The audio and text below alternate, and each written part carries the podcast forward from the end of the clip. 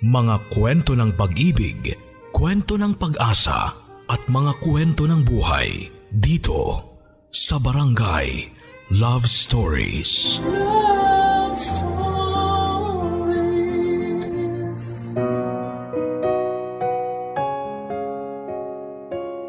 May kasabihan na wala daw lihim na hindi nabubunyag.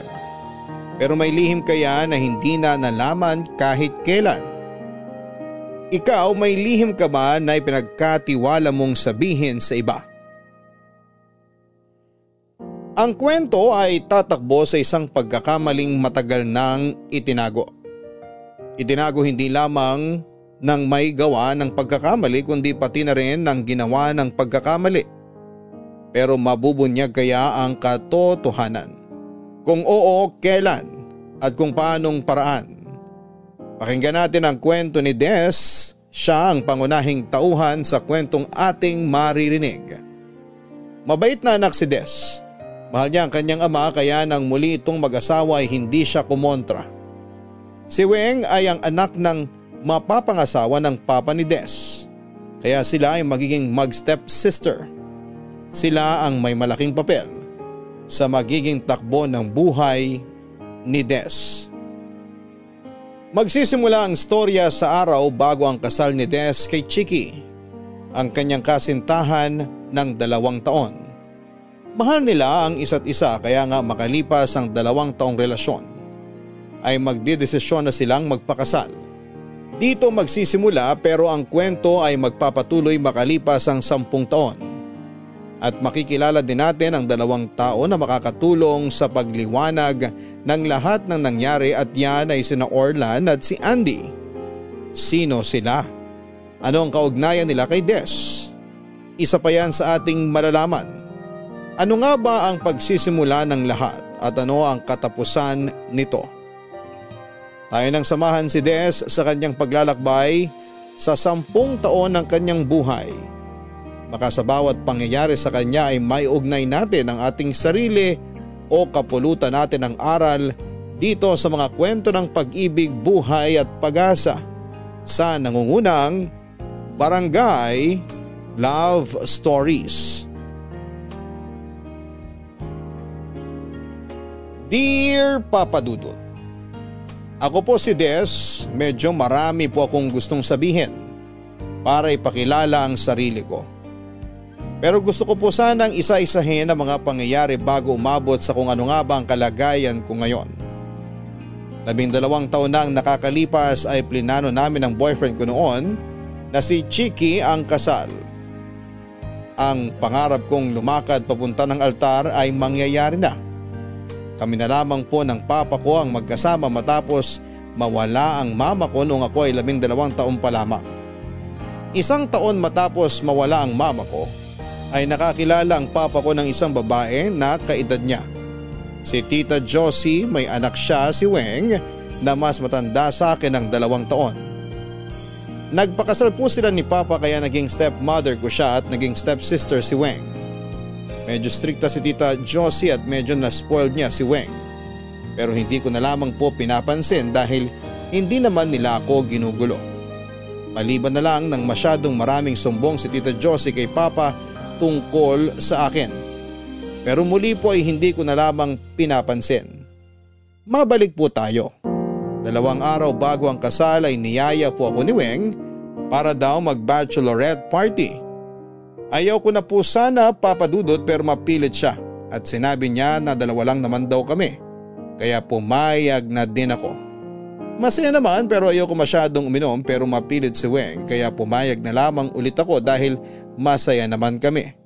Pero may kapalit pala ang saya namin ng gabing yon.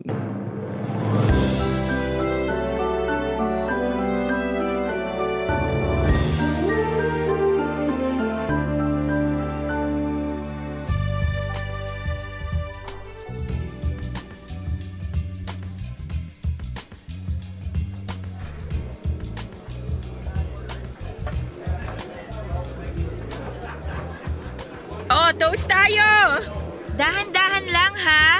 Ito naman. Kaya nga dito tayo sa bar ng hotel nagpunta para walang problema. Naka-check-in ka na kanina. Pag nalasing, edi akit ka na lang sa itaas. Kahit na, ayoko din masyadong uminom. O siya, kung yun ang gusto mo. Kahit unti-unti lang ang pag-inom. Sip ka lang basta umiinom ka. Oo na, ikaw talaga. O Toast! Congratulations! Salamat. Sandali lang ha, powder room lang ako. Sige,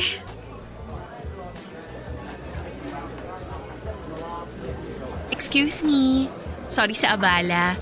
Anong oras na? 9pm. Salamat. Ikaw lang mag-isa? Oo, Pwede ba dito muna ako sandali? walang problema. Ako si Weng. Orlan, Siguro mayaman ka, no? paano mo nasabi? Kasing tipid mo magsalita eh. Sinong kasama mo? Friend ko, hayaan mo muna siya doon. Baka hanapin ka. Nandyan lang naman siya. Kalimutan muna natin siya. Okay, Bakit walang kasama ang isang gwapong tulad mo? magaling ka pala mambola ah. Totoo naman ah. Can I buy you a drink? Later na siguro pag akyat ng friend ko. Alright, Mahihintay mo ba ako? depende. Ay, sige. Hinahanap na ako ng friend ko. Babalik ako ha. Okay.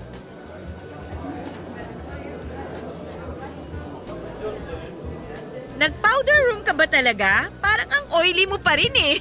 Di na ako tumuloy. May nakita akong kakilala eh. Sino? Hindi mo kilala. I mean, nasan siya? Nandyan lang yun. Sana niyaya mo na dito para may kasama tayong uubos niyang alak na binili mo. Hayaan mo na siya doon. Kahit hindi naman natin ubusin yan. Mabuti pa akyat na tayo. Mamaya na. Saka hindi ako dito sa hotel matutulog. Ha? Ako lang mag-isang naka-check-in? Oo. Regalo ko nga sa'yo, di ba? Papuntahin ko na lang si Chiki para may kasama ako. Wag. May sariling bachelor party si Chiki. Hayaan mo na siya. Saka matapos ang kasal nyo, kayo na ang magkasama. Kaya maghiwalay na muna kayo ngayon. Sige na nga. O toast uli! Enjoy the night! Mm. Matapang yata tong alak. Bakit naman? Parang nahihilo na ako eh. Hindi ka kasi sanay uminom. Kaya akala mo nahihilo ka na. Hindi, nahihilo talaga ako. Hay nako, psychological lang yan. Toast pa! Para sa masayang future! Mamaya na, kaiinom ko lang eh. Ay nako, dapat nakipag-toast ka. Para sa masayang future nga, di ba? Baka mamaya pumangit ang future mo. Uy, wag ka naman ganyan. Pwede naman makontra yon. Inumin natin straight tong mga alak natin. Ha? Sige ka. Sige na nga. Para sa masayang future! Ko! Ano? Cheers!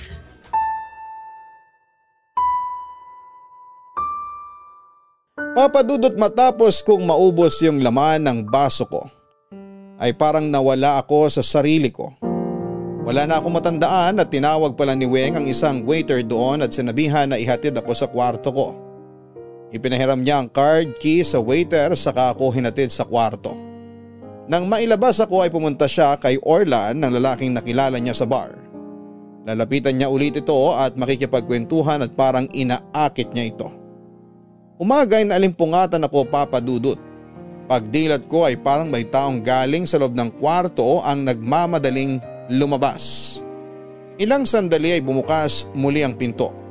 Si Chiki at sinusundo na ata ako. Pero ibang itsura niya parang galit na galit siya nang makita niya na umot lang ang nakabalot sa katawan ko. Wala siyang sinabi at dahil sa sakit ng ulo ay hindi pa ako nakakapagsalita.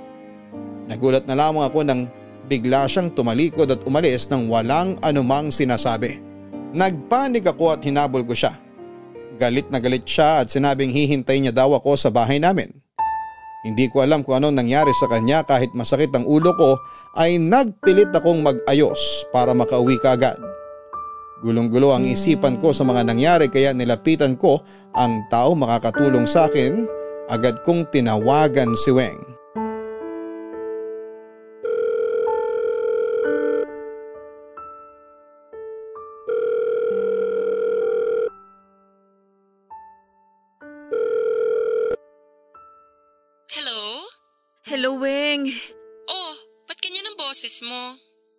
May nangyari.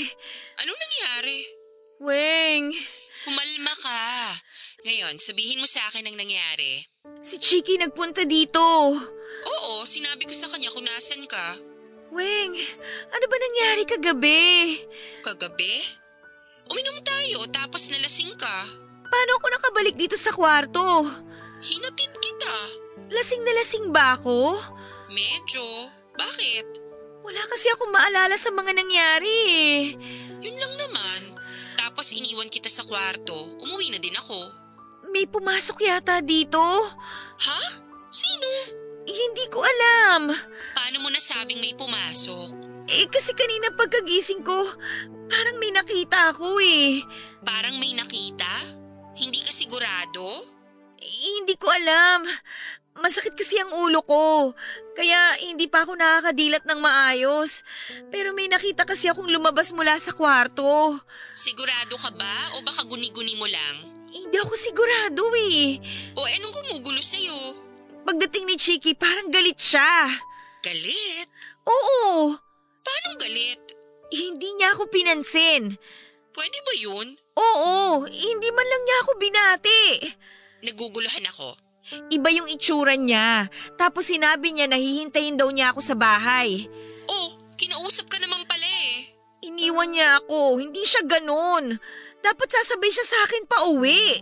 Baka naman may espiritu pa ng alak na ininom mo kagabi kaya akala mo galit siya. Hindi niya nga ako hinintay.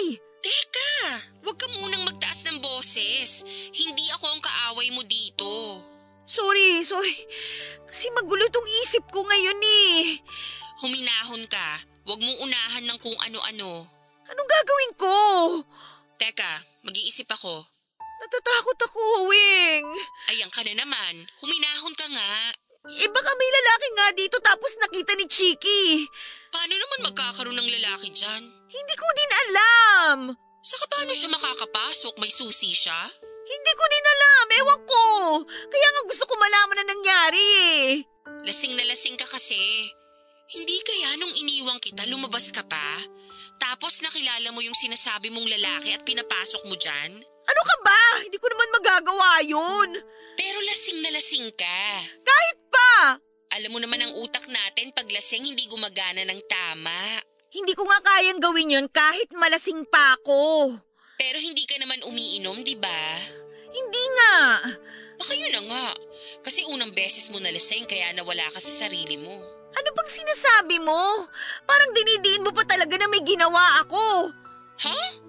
Hindi naman. Sinasabi ko lang yung pwedeng nangyari kasi hindi yun imposible. Ano bang nagawa ko? Sorry, ako yung nagpainom sa'yo. Anong gagawin ko? Mabuti pa umuwi ka na. Kausapin mo si Papa. Oo, tama ka. Kakausapin ko siya. Maiintindihan niya to. Kaya huminahon ka na muna. Pag uwi mo dito sa bahay, sabihin mo agad kay Papa ang nangyari. Oo, tama ka. Sige, uwi na ako dyan. Mabuti pa nga. O sige na. See you.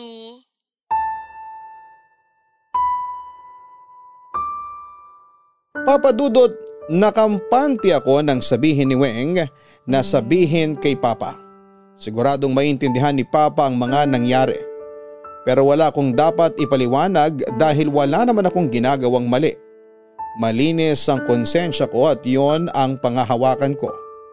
Pero iba ang inaasahan ko.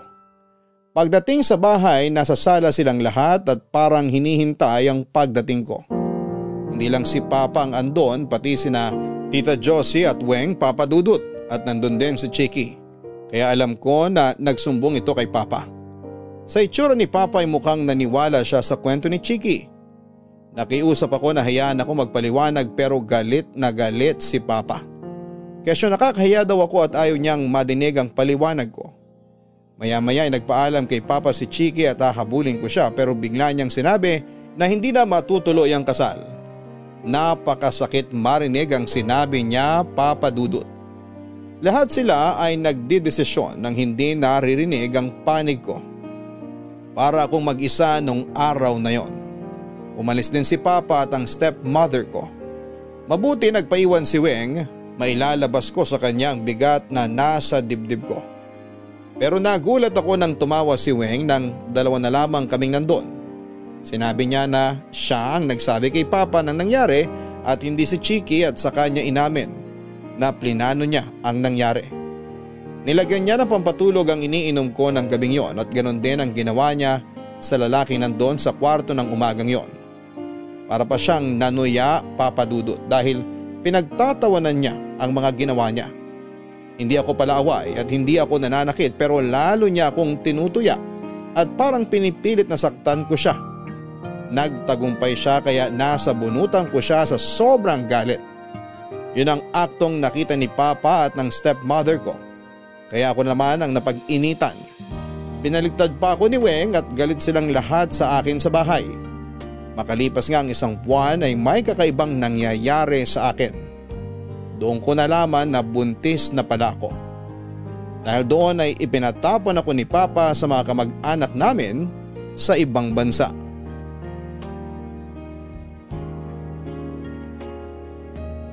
Lumipas ang sampung taon, kaya sampung taon na din ang aking anak na lalaki. Pinangalanan ko siyang Andy, pinangalan ko siya sa lolo Andro ko. Sampung taon na malayo ako sa papa ko nang biglang tawagan niya ako at kailangan ko daw umuwi. Ayaw niya pang sabihin ang dahilan. Pero dahil pinapauwi niya ako makalipas ang isang dekada siguro'y sobrang importante ang dahilan. Sa airport ay may nangyaring hindi maganda. Hindi ko alam kung bakit parang nanlambot ang tuhod ko na dahilan kaya nabuwal ako. Ang nangyari lang ay may isang lalaki ako na naitulak na sakto namang umiinom ng soft drinks na nasa lata kaya sumaboy ang laman nito sa suot niyang Amerikana. Sobrang nakakahiya ang nangyari kaya agad akong humingi ng tawad. Pero ibang reaksyon ng lalaki. Galit siya sa nangyari at ayaw pakinggan ang paliwanag ko papadudot. Hindi ko alam kung bakit parang pamilyar sa akin ang mukha ng lalaking yon. Dahil sa natigilan ako habang nakatingin sa kanya ay hindi ko namamalayan na pinagsisisigawan na pala niya ako. Matatauhan lamang ako at matitigilan ng lalaki sa pagsigaw nang sabihin ng anak ko sa kanya ang mga salitang daddy, huwag ka nang magalit kay mami. Mahabang katahimikan. Nakita ko na napangit na lamang ang lalaking yon at hinaplos niya sa ulo ang anak ko at saka umalis. Nang makalayo na ang lalaki ay may biglang tumawag sa akin mula sa likod ko. Des! Weng? Ako nga. Anong ginagawa mo dito? Dito ako nagtatrabaho. Kinakausap kita ng maayos. Yun ba yung anak mo? Ang laki na niya.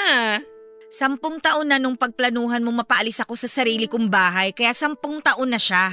Sobra ka naman sa pinagplanuhan. Hindi ko plinano yun ah. So anong gusto mo nun at sinira mo ang buhay ko? Alam mo ngayon lang tayo uli nagkita tapos ganyan ang ugali mo. Nagpapatawa ka ba? Anong nagpapatawa? Totoo naman, ang tagal nating di nagkita tapos ang sama ng ugali mo. Ah, talaga ba? Masama ba ang ugali ko? Eh paano ka pa? Alam mo, mag-relax ka nga. Sa totoong buhay, dapat hindi lang ganito ang galit ko eh. Dapat nga ituloy ko ang paghablot ko sa buhok mo. Nabitin ako sa pagsabunot ko sa'yo 10 years ago. Ang bayulente mo naman. Pagkahablot ko sa buhok mo, dadalhin kita sa runway tapos ingungudgud ko ang nguso mo sa lupa. Alam mo, napaka-bayulente mo na talaga. Pwede ba kalimutan mo na yung mga nangyari? Parang nang agaw ka lang ng candy ah. Hindi madaling kalimutan ang ginawa mo ha. Sinira mo ang relasyon ko. Sinira mo ang buhay ko. Des naman. Ten years na oh. Move on na. Ayan nga oh, may anak ka na. Bakit ka ba nandito? Ako ang susundo sa inyo. Nasaan si Papa? Sabi ko ako na lang ang susundo sa inyo. Ano na naman ba ang plano mo?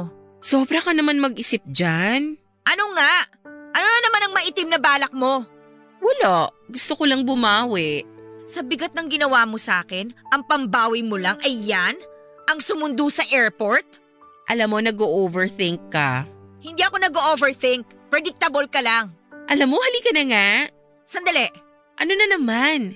Bakit ako pinauwi ni Papa? Aba, malay ko. Imposibleng hindi mo alam. Hindi nga. Ikaw pa. Eh lahat nga ng tungkol sa akin inaalam mo.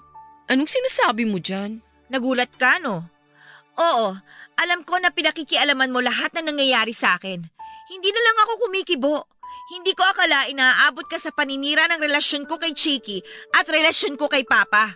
Hindi ako nagulat, no? Natatawa ako sa mga paratang mo. Gusto mo ba isa-isahin ko? Tigilan mo na nga yung walang kwentang iniisip mo. Bakit nga ba ako pinauwi ni Papa ng biglaan? May sasabihin siya sa'yo. May sasabihin lang pinauwi pa ako dito? Pwede namang sabihin sa telepono, di ba? Aba malay ko. Hindi ka pa rin talaga nagbabago. Talaga. Sinungaling ka pa rin at ang pangit mo umarte. Alam mo, nagmamagandang loob lang ako dito. Paano makakapagmagandang loob ang isang taong maitim ang budhi? Sobra ka na ha. Bahala nga kayo ng anak mo. Aalis na ako.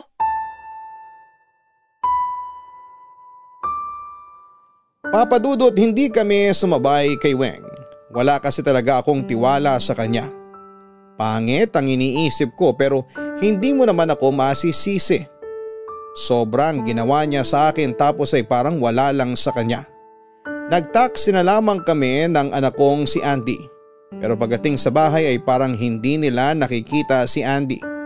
Kahit masigla silang binate.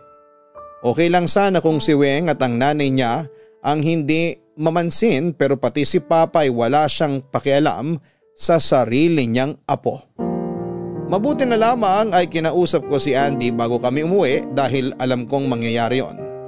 Sinabihan ko siya na huwag na lang din niyang pansinin kung ano man ang mga ugali ng nasa bahay na yon. Ayoko nang magtagal pa kami ng anak ko sa bahay na yon. Kaya tinanong ko na si Papa kung ano ang dahilan ng pagpapauwi niya sa akin. Bago pa niya nasagot ang tanong ko ay dumating si Chiki. Nagulat ako. Tumingin lang siya sandali sa akin tapos ay dumiretso kay Weng at humalik dito. Saka sinabi ni Papa na pinauwi ako dahil sa hiling ni Weng. Dahil gusto raw ni Weng na magkakasama ang pamilya niya sa araw ng kasal niya. Napakasama talaga ng ugali ng babaeng yon. Kitang kita ko kung bakit gusto niya akong umuwi para ipamukha sa akin na ang mapapangasawa ko dapat ay ang pakakasalan niya. Ewan pero hindi ako nasaktan. Parang baliwala na lang sa akin ang mga nalaman ko. Wala na akong pakialam sa kanila, isa na lamang ang importante sa akin at yon ay ang anak ko. Gusto ko nang makalis kami ng anak ko sa bahay na yon bago kami umalis ay sinabi ko pa na hindi ako interesadong pumunta sa circus na yon papadudot. Pinatawagan mo talaga ako sa reception para bumaba dito? Ano bang kailangan mo? Mag-usap tayo. Paano mo nalaman na nandito kami sa hotel na to? Hindi na importante yon. Importante yon. Wala naman nakakaalam kung nasan kami paano mo nalaman. Hayaan mo na nga sabi. Bakit ayaw mo sagutin? Dalawa lang naman yan eh. Pwedeng sinusundan mo kami? O mangkukulam ka talaga? Pwede ba? Hindi ako nagpunta dito para makipag-away. Aba dapat lang. Nakakahiya naman na ikaw na ang may kasalanan at ikaw pa ang mga away. Kung ganun, ibang klase na talaga ang kakapalan ng mukha mo. Nagpapakumbaba na ako dito oh. Ha! Sa'yo talaga galing yan ha? Alam mo magpapahinga pa ako. Walang kasama yung anak ko sa kwarto namin. Kaya sabihin mo na ang sasabihin mo tapos umalis ka na. Pumunta ka na sa kasal. Teka nga, bakit pa atat na atat kang pumunta ako sa kasal mo? Ano na naman ba ang bago mong plano? Wala. Nagigilty kasi ako sa nangyari. Wow! Tinamaan ka ng guilt after 10 years? Kaya gusto kong bumawi. Iba ka din talaga eh, no? Babawi ka sa masamang ginawa mo sa akin sa pamamagitan ng pag-iimbita at pagpapapunta sa akin sa kasal mo sa lalaking dapat ay mapapangasawa ko? Des naman. Kalimutan na natin ang mga nangyari noon. Mag-move on na tayo. Ang daling sabihing mag-move on, ano? Please naman, pumunta ka na. Alam mo, sige. Darating kami sa kasal mo. Pero matapos ang kasal mo, tantanan mo na ako, pwede ba? Sige, pangako yan. Basta maka-attend ka lang. O siguro naman okay na. May isang bagay pa. Ayaw ni Papa na isama mo yung anak mo. Ah, ganun ba? Pwes tama nga lang na hindi ako pumunta. Sige na. Sandali lang naman yung kasal. Iwan mo na lang yung anak mo dito. Bobo ka ba? Sampung taon lang yung anak ko, iiwan kong mag-isa? Ito nga na dito lang ako sa ibaba pupunta, ayoko siyang iwan eh. Kasi yun ang gusto ni Papa. Ako okay lang naman sa akin. Okay lang din naman sa amin ang hindi pumunta. Sige na, walang kasama yung anak ko. Sandali. Ano na naman ba? Baka naman may mapag-iwanan ka. Nasa ibang bansa ang mga kamag-anak namin. Yung iba nasa probinsya. Tsaka bakit ba kailangan natin problemahin yan? Hindi na nga lang kami pupunta. Teka, baka naman magawa ng paraan. Isip lang tayo. Hindi ba matutuloy ang kasal mo kung hindi ako pupunta? Huling pagkakaalam ko, hindi naman ako ang pari eh. Gusto ko lang na nandun tayong lahat. Hindi naman tayo magkadugo. Anong importante doon? Kahit na, anak ka pa din ni Papa. Kaya kapatid na din kita. Kapatid? Hindi nga ako pwede. Ano bang mahirap intindihin doon, Weng? Sandali, alam ko na. Solohin mo na lang yung alam mo. Sandali. Kakausapin ko na lang si Papa. Kakausapin tungkol saan? Tungkol sa anak mo. Ayaw niya nga papuntahin, di ba? Ako nang bahala, kakausapin ko siya. Hindi makakahindi sa akin yun. Wow! Anong wow? Hindi makakahindi sa'yo si Papa samantalang ako pinalayas niya? Sobra naman kasi yung ginawa mo. Handa ka bang masaktan? Ang kapal ng mukha mo eh, no? Ginawa ko? Ginawa ko talaga ha? Hindi ba inamin mong ginawa mo ang lahat ng kamalasan ko? Sorry na nga. Nagsorry na ako dyan, naungkat na naman. Bakit kaya naungkat? Basta, sige na. Pumunta na kayo ng anak mo. Ako nang bahala kay Papa. Bahala ka! Ayan. O etong invitation. Nako, sa iba mo na lang ibigay yan. Sayang ang papel. Sabihin mo na lang sa akin kung saan. Nandiyan ang address. Hindi ko na nga kailangan yung papel na yan. Tingnan ko na lang kung saan.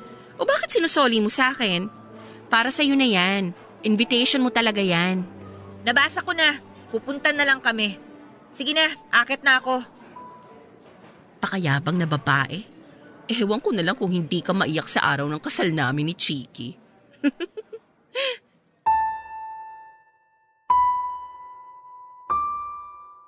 Papadudot ewan ko ba?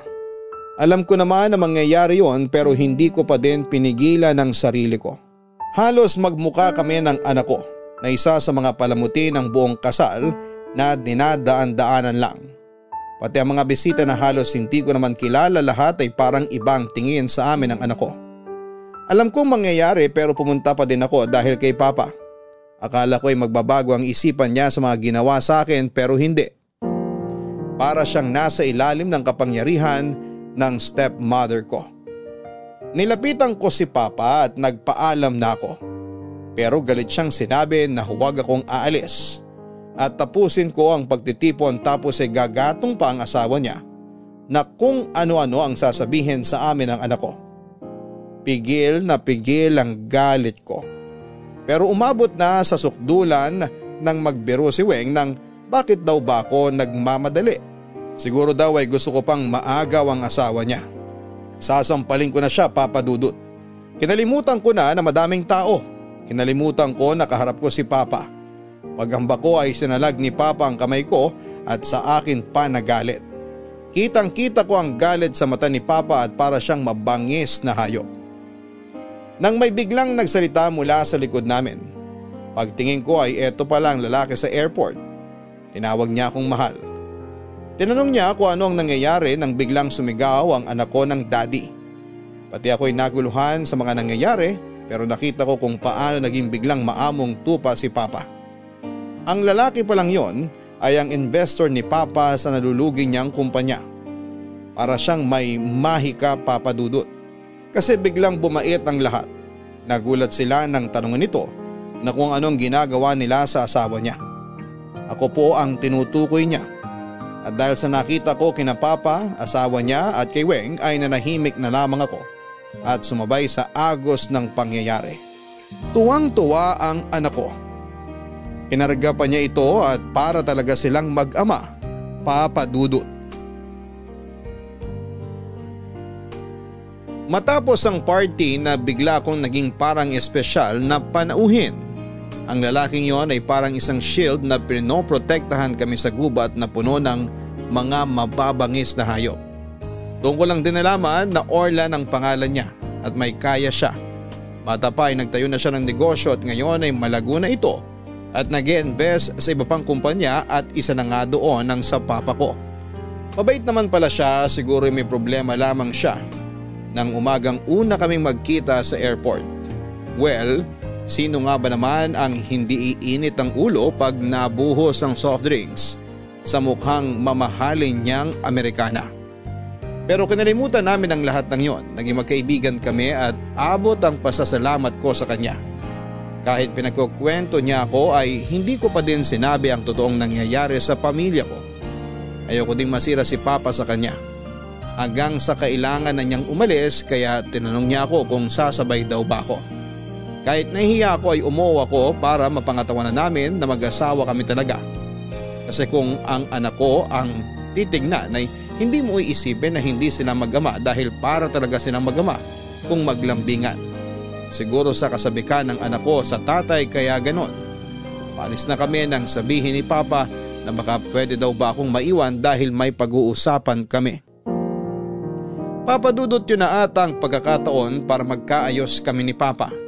Kaya hindi ko na sinayang at sinabi kay Orlan na susunod na lamang kami ni Andy at saka siya nagpaalam. Pagalis ni Orlan ay naupo na lamang ako ng ilang sandali ay nakaramdam na naman ako ng hilo. Hindi ko na alam ang nangyayari dahil pagising ko ay nasa bahay na ako nila Papa. Wala man lang pangungumusta at sinabi ni Papa na kausapin ko daw si Orlan na pirmahan na ang papeles ng pag invest dahil pabagsak na ang kumpanya niya. Ang sakit papadudot. Yun lang palang dahilan. Pero hindi ko uubusin ang kabaitan ni Orlan sa amin. Kaya humindi ako at hinanap ko ang anak ko. Ang sabi ni Papa ay pinasyal daw nila Weng at ng asawa niya. Kinabahan ako papadudot baka sinaktan ni Weng ang anak ko. Para nilang hinostage ang anak ko, para nilang kinidnap Ayoko na ng gulo pa at sinabi ko sa sarili ko na yun ang huling gagawin kong pabor sa kanila at hindi na nila kami makikita kahit kailan. Gabi na noon at hindi talaga nila ipinakita ang anak ko. Kahit nagmamakaawa na ako kay Papa. Sinabi niya na walang mangyayari sa anak ko basta gawin na lamang ang inuutos niya. Kinabukasan ay agad akong pumunta sa opisina ni Orlan.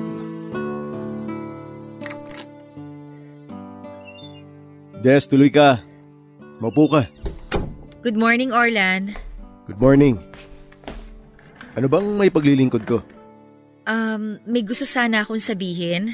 Kung yung tungkol yan sa pagpapanggap ko, pasensya ka na. Narinig ko kasi yung nangyayari pagdating ko. Eh gusto ko makabawi sa pagsigaw ko sa'yo sa airport kaya yun ang naisip ko. Salamat ha, napakalaking tulong nun sa akin. Ako nga ang dapat magpasalamat kasi hindi ka nagalit. Hindi, hindi ako nagalit. Naintindihan ko naman kung bakit ka nagalit. Nako, hayaan mo na yon.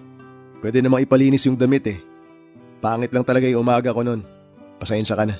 Pero sorry din na, tsaka salamat. Pero buti talaga na pangiti ako nung umaga na yun ni Andy. Ay, nasan nga pala si Andy? Hindi mo kasama? Wala siya. Nakakatuwa yung batang yun.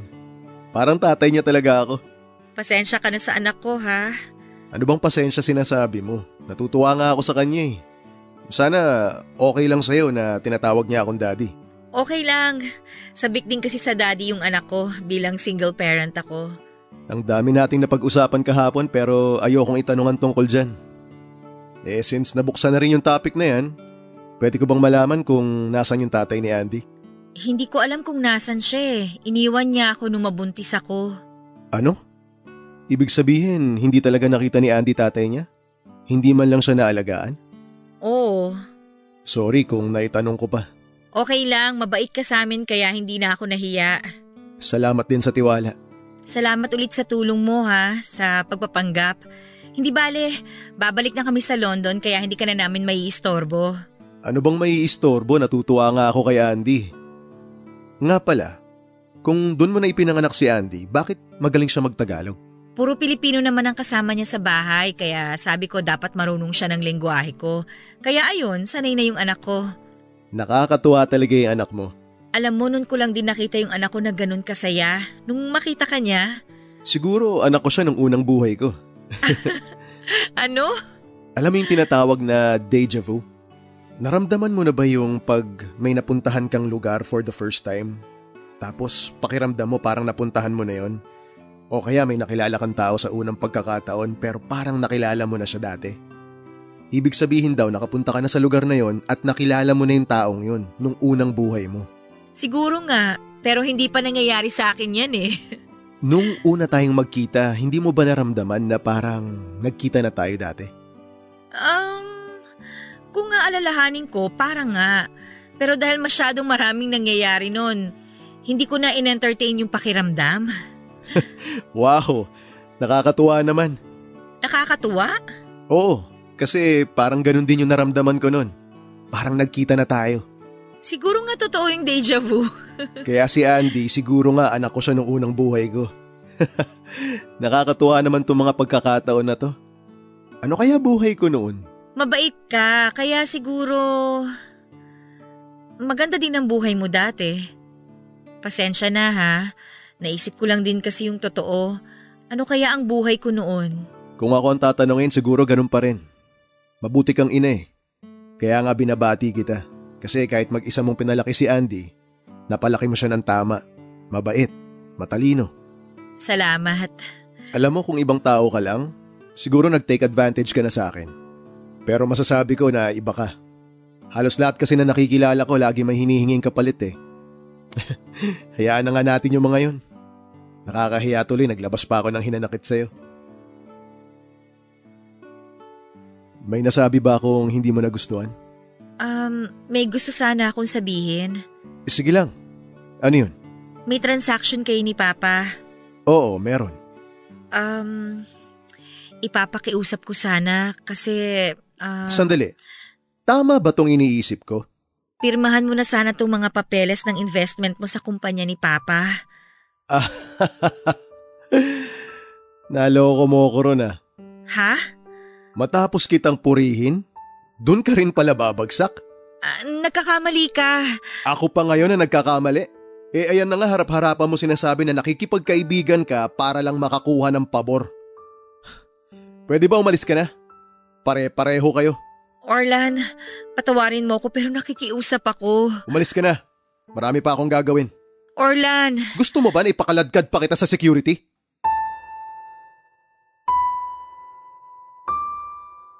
Papadudot hiyang-hiya ako noon pero kailangan kong kapalan ang mukha ko para sa anak ko. Nagalit si Orlan sa akin at sinira ko ang isang magandang pagsisimula ng pagkakaibigan namin. Nang makaalis ako ay nakita ko ng assistant at best friend niya. Nalaman ko na kinausap pala nito si Orlan noong makaalis ako. Ipinaalala niya kay Orlan ang nangyari sampung taon nang nakakalipas. Nang utusan siya para kunin at burahin ang mga kuha ng CCTV sa isang hotel. Hindi pala ito binura ng kaibigan niya. Sa unang pagkakataon ay mapapanood ni Orlan ng footage ng CCTV. Magugulat siya nang makita niya na inaalalayan siya ng isang babae papunta sa isang kwarto. Wala na siya sa sarili niya na parang may nainom na kung anong klase ng droga. Nainis pa daw si Orlan dahil bakit pinaalala pa sa kanya ang nangyaring yon. Ipinaburan na niya yon noon dahil baka makasira sa kumpanya niyang pausbong pa lamang noong panahon na yon. Pero marami siyang hindi nakita kaya ipinaliwanag ng kaibigan niya na panoorin ulit. Nang i-rewind ang footage ay sa kanya nakita ang isang waiter na buhatang isang babae at dinala sa kwarto na kung saan siya inalalayan ng unang babae sa footage. Sa kanya nakita na ang unang babae ay ako at ang pangalawang babae na siya namang umalalay sa kanya ay walang iba kundi si Weng. Kaya pala pamilyar din kay Orlan si Weng nang una niyang makita noong kasal nito. Napagtagpi-tagpi ng magkakaibigan ang mga nangyari. Plinano ni Weng ang lahat at isa siya sa mga random na lalaki na naging biktima para sirain ang buhay ko.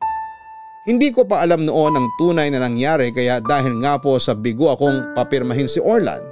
Sa kasunduan ay kinausap ko si Weng dahil siya ang kasama ng anak ko.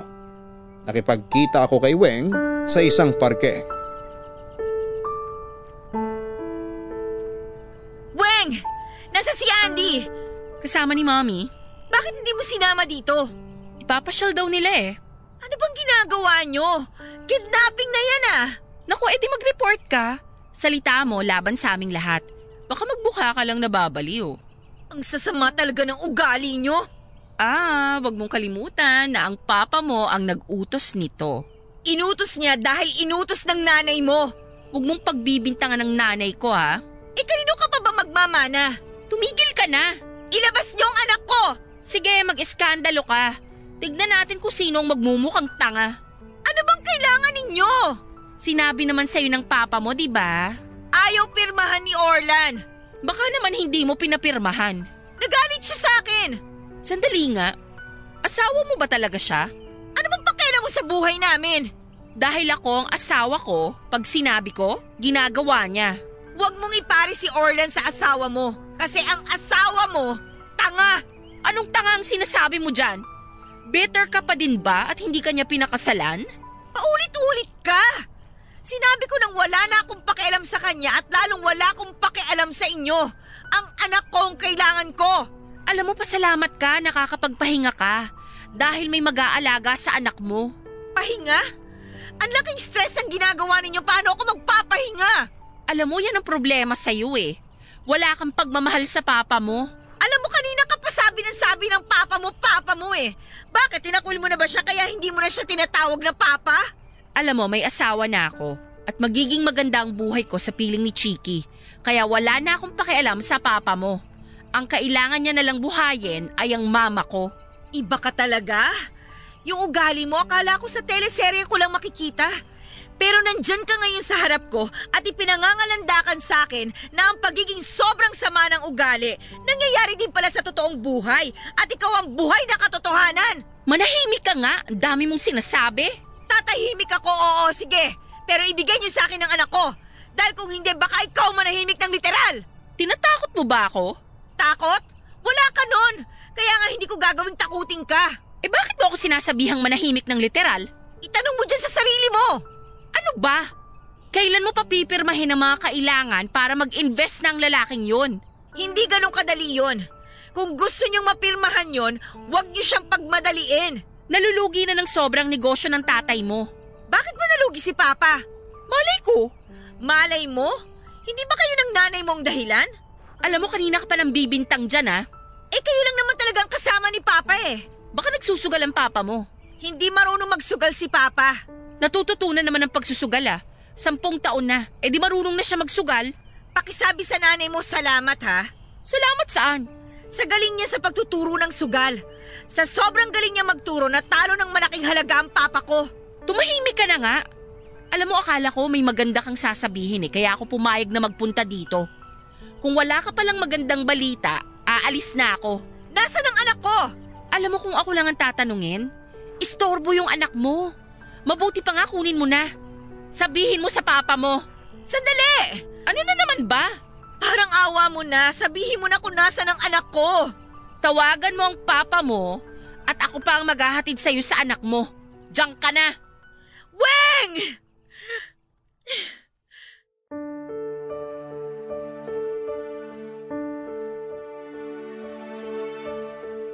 Papadudot alam kong pwede nila akong baligtarin kapag nagsumbong ako sa mga pulis.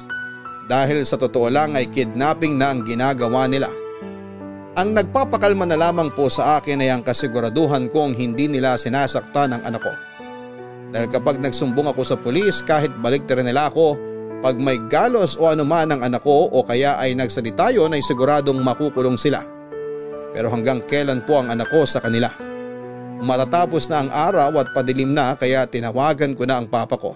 Sinabi ko sa kanya ang naging sagot sa akin ni Orlan. Mas lalo pang nagalit si Papa wala daw talaga akong gagawing maganda para sa kanya. Natamad daw ang sinasabi ng asawa niya at ni Weng tungkol sa akin. Sa kanya na rin lumabas na sinisiraan ako ng mag-inang yon. Saka bumalik na naman kay Papa ang mga nangyari noon. Hindi na daw ako nahiya sa ginawa ko. Ikakasal na lamang ako ay nakuha ko pang magtaksil. Masama daw akong babae na nagpabuntis sa hindi kilalang lalaki. Ang laking kahihiyan daw para sa pangalan niya ang ginawa ko. Papadudot hindi ko pa din masabi ang ginawa ni Weng kasi alam kong hindi naman niya ako paniniwalaan. Ang sakit-sakit papadudot. Yung taong inaasahan mo na magtatanggol sa iyo, yung taong akala mo na makakaintindi sa iyo ay siya pang nagtatakwil sa iyo. Hindi naman ganon si Papa. Naging ganon lamang siya. Nang magsama sila ng nanay ni Weng. Hindi ko alam kung anong pinakain nila kay Papa at parang wala na siyang tiwala sa akin. Hindi pa nangyayari yung iskandalo ay gano'n na si Papa. Ngayon parang lunod na si Papa sa kasamaan na itinuro ng mag-ina sa kanya. Tapos ay pinapagawa pa niya sa akin ng isang bagay na hindi ko naman hawak ang desisyon. Porque nalaman nilang asawa ko si Orlan ay gagamitin nila ako para lamang mapa-oo si Orlan. Papadudot hindi naman talaga kami mag-asawa pero hindi ko na po mabawi yon habang nasa kanila pa din ang anak ko. Dahil yon sa pinangahawakan ko para huwag nilang saktan ang anak ko. Matapos kong makausap ang papa ko ay tumawag naman si Orlan. Sinabi niya na pumunta ako sa opisina niya kinabukasan.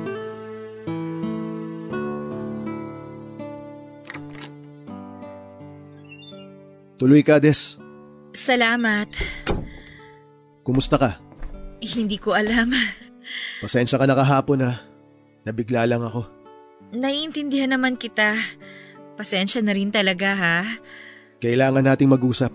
Tungkol ba to sa investment mo? Oo, pero mamaya na ang tungkol doon. Ha? May iba pa ba tayong pag-uusapan? Meron. Actually, marami. Tungkol saan?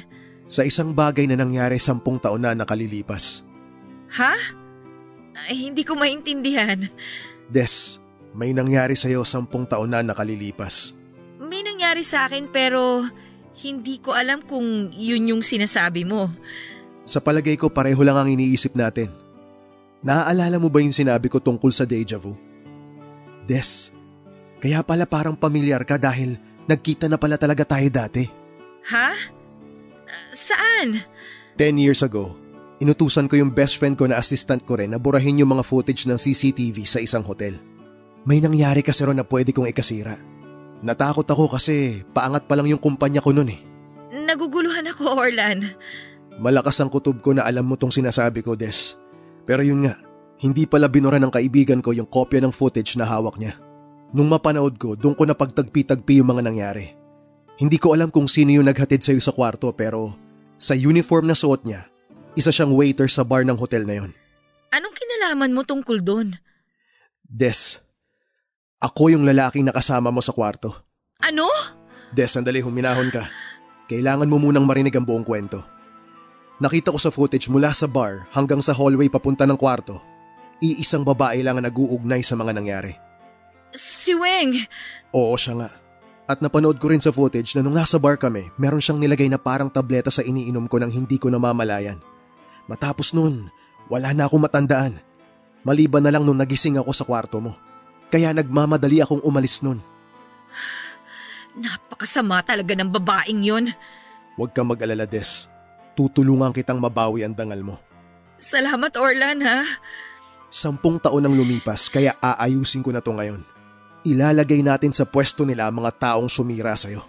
May ipapakiusap sana ako. Anong naiisip mong gawin ngayon? Nasa kanila ang anak ko. Hindi daw nila ibabalik sa akin hanggat hindi mo napipirmahan ang investment. Akala talaga nila asawa kita. Kaya ang alam nila, ako lang ang makakapilit sa'yo na pumirma. Gusto mo ba pumirma na ako? Hindi. Pero gusto ko munang makuha ang anak ko bago mo gawin ang gagawin mo.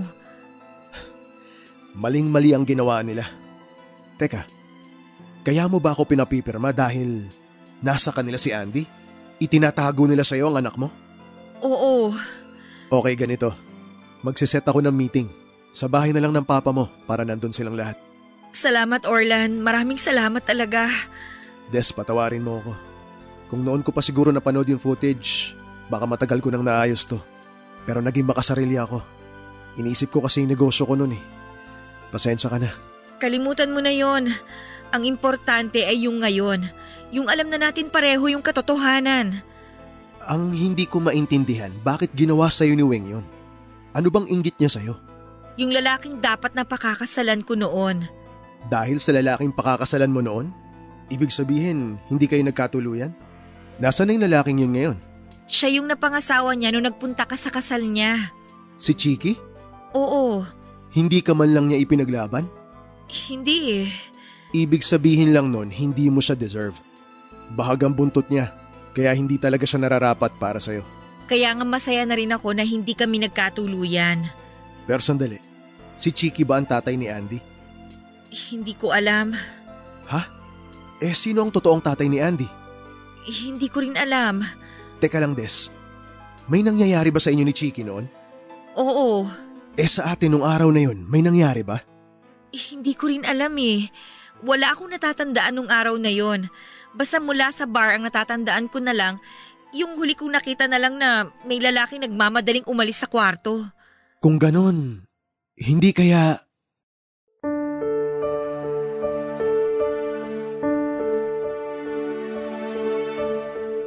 Sa totoo lang papadudot ay hindi ko talaga alam kung sino ang tatay ni Andy. Kung hindi nangyari ang mga nangyari noon ay nakakasiguro ako na si Chiki ang tatay ni Andy. Pero dahil nga may lapse sa memory namin ang gabing yon, ay hindi ko alam kung may nangyari sa amin ni Orlan. Sinabi ni Orlan na magpapa-DNA test sila. Siya ang bahala sa gastos. Pero kung hindi man siya ang tatay ni Andy ay handa pa din siyang tulungan si Andy sa lahat. Kung hindi ko malalaman kung sino nga ang tatay niya. Pero mabalik tayo sa pamilya ko. Ginawa ni Orlan ang plano. Nakipag-meeting siya sa bahay ni Papa. Masayang pumayag si Papa kaya sa wakas ay nakuha ko na pong muli si Andy. Hindi naman po siya sinaktan pero yung trauma na inihiwalay nila siya sa akin nang hindi siya handa ay hindi na maiaalis. Dumating si Orlan at nagpaluto pa ang asawa ni Papa. Magpapa-impress kay Orlan.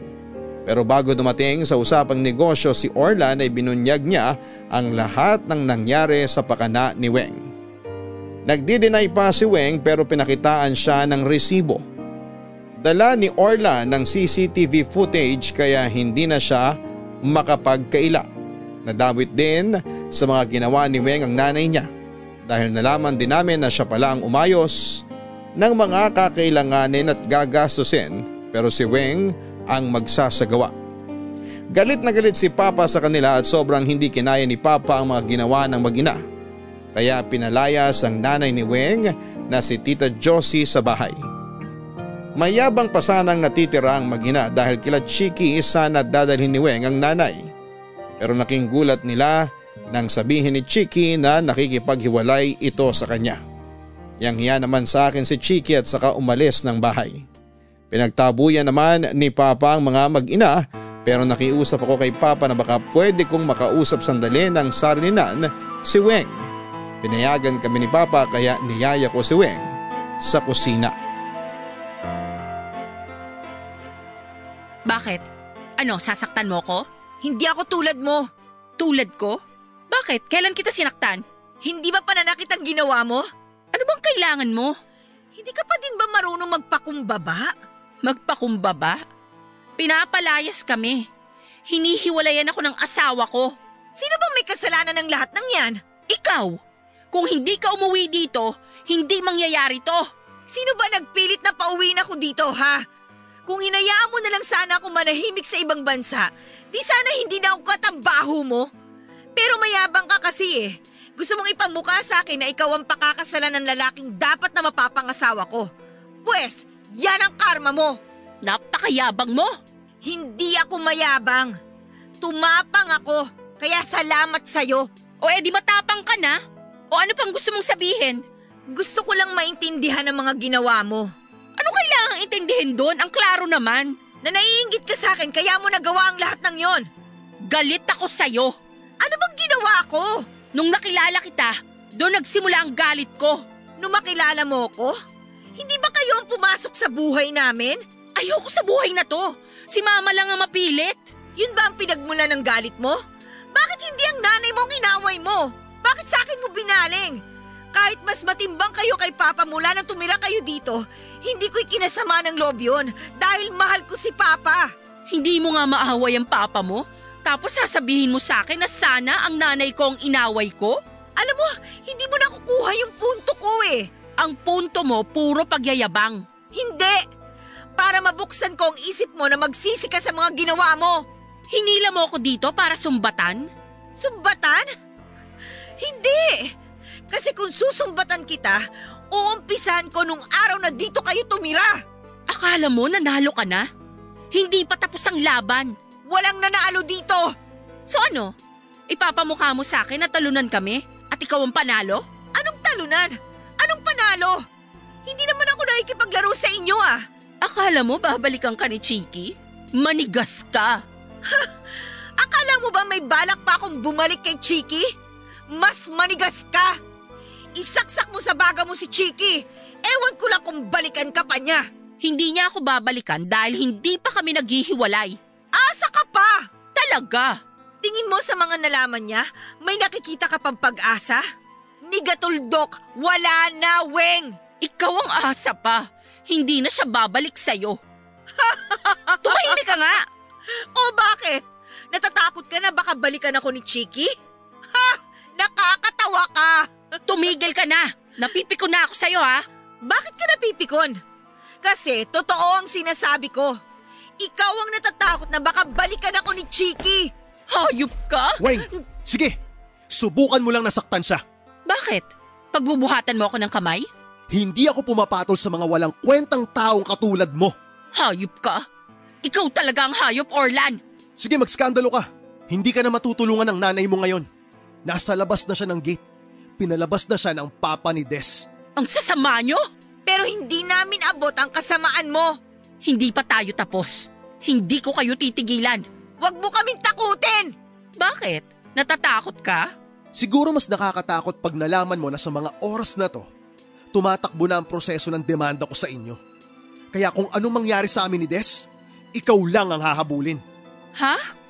M- hindi naman ako manggugulo. Tatahimik na kami. Huwag mo kaming ipakulong.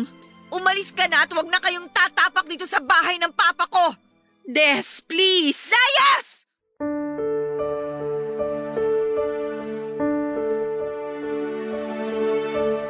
Papadudot pinilit kong ma-realize ni Weng ang mga ginawa niya pero mas matapang pa siya kesa sa mga inagrabyado niya. Kaya wala na akong magagawa. Itinuloy ni Orla ng pag-report sa pulisya pero hindi para ipakulong siya kundi para lang ipablatter. Nakakatakot din kasi ang pagbabanta. Pinapirma din siya sa kasunduan na hindi sila lalapit sa amin kahit kailan kaharapang abogado. Hindi na rin kami pinabalik ni Papa sa ibang bansa. Nakiusap siya na samahan namin siya sa bahay at tinanggap na niya ng buong puso si Andy at mahal na mahal niya ito. Itinuloy din ni Orla ang pag invest sa kumpanya ni Papa kaya ngayon ay katulong na din niya ako para maitaguyod ito. Humingi ng tawad sa akin si Chiki at binati niya din kami ni Orlan.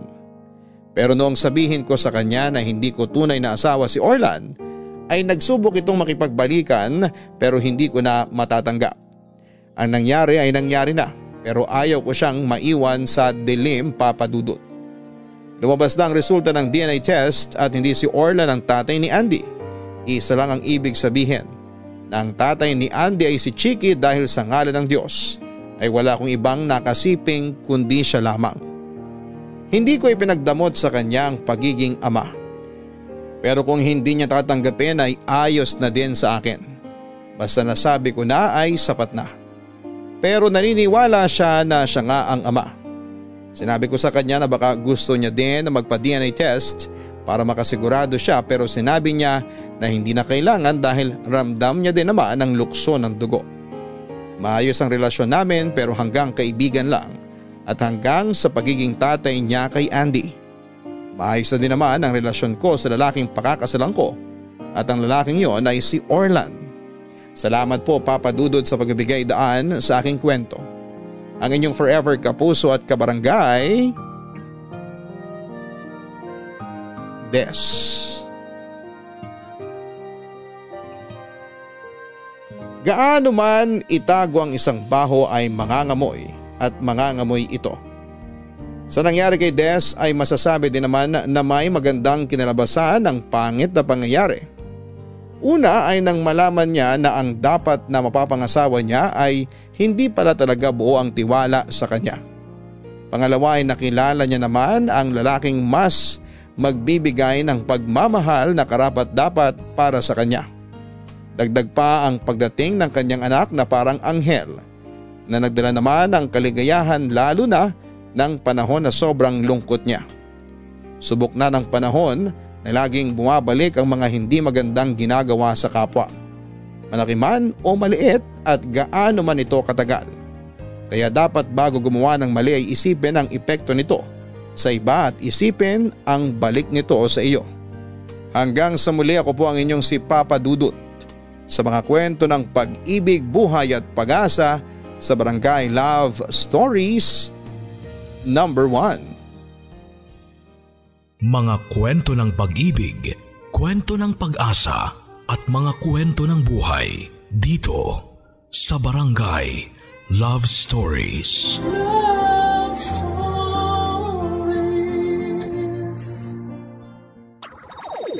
Nagustuhan ng iyong napakinggan? Ituloy yan via live stream sa www.gmanetwork.com/radio.